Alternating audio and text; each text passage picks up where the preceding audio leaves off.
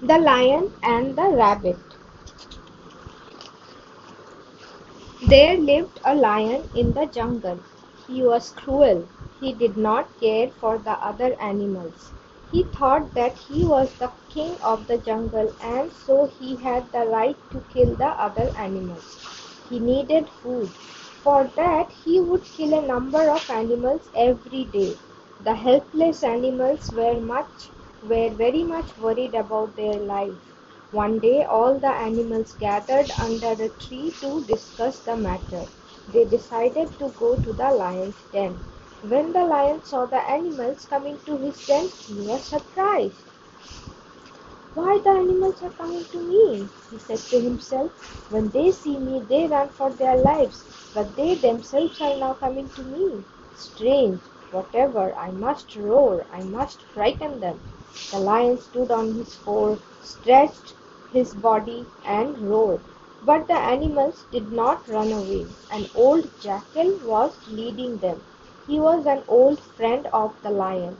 The old jackal began to speak. Good morning, your majesty, said the old jackal. When you were a child, you were my strength, my friend. So the animals have selected me to speak to you. What do you want to speak to your king? asked the lion. What is this? Do you all intend to die in a single day? Okay, I must now start killing you. If you kill us, you will remain alone in the jungle. You will get no food. There will be none to call you a king, said the old jackal. The lion began to think seriously. Half of the animals of this jungle were killed by you, added Jackal. Now think like a wise king. You require only one animal every day, so why do you kill a dozen animals? We will send you an animal every day. You need not take trouble. You will not have to hunt for your food. The food will come to you. Do you like my idea? The lion said, Yes, I like your idea and I agree to it. But if I don't receive an animal every day, then I shall eat all of you. The animals agreed to keep their promise. According to their promise, every day one animal was sent to him. One day it was a rabbit's turn to go to the lion. The animals wept for the rabbit, but the rabbit just smiled. He was clever. He had an idea. He wanted to punish the lion who had killed his parents. The rabbit sat under a tree. He wanted to reach there late. When the rabbit went to the lion, the lion began to roar. He was hungry. He demanded to know why the rabbit was late. The rabbit told him a false story. It is not my fault, your majesty, said the rabbit.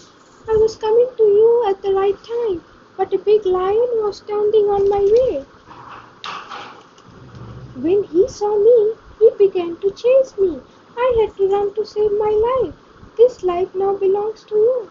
Why should I allow another lion to kill me, huh? Wait a minute, said the lion. He was surprised. Do you mean to say that a lion from outside has come to live in my jungle? Yes, your majesty, said the rabbit. The lion was very angry. He began to roar. Why are you roaring? said the rabbit. You are hungry. You eat me and go to sleep. The new lion is also sleeping after eating up some animals. I will not eat or sleep, said the lion angrily. I will kill that lion. No other lion is allowed to live in my jungle. So the clever rabbit led the lion to a place and showed him a well. That powerful lion who tried to eat me is sleeping in the well, said the rabbit. The lion peeped into the well. He saw his own image reflected in the water of the well. So you are awake now, eh? said the lion to his own image. Now be prepared to sleep forever. The lion gave out a loud roar and jumped into the well, and so he drowned into the deep water of the well. Clever Rabbit went back to the animals to give them the good news, and the lion had breathed his last. The end.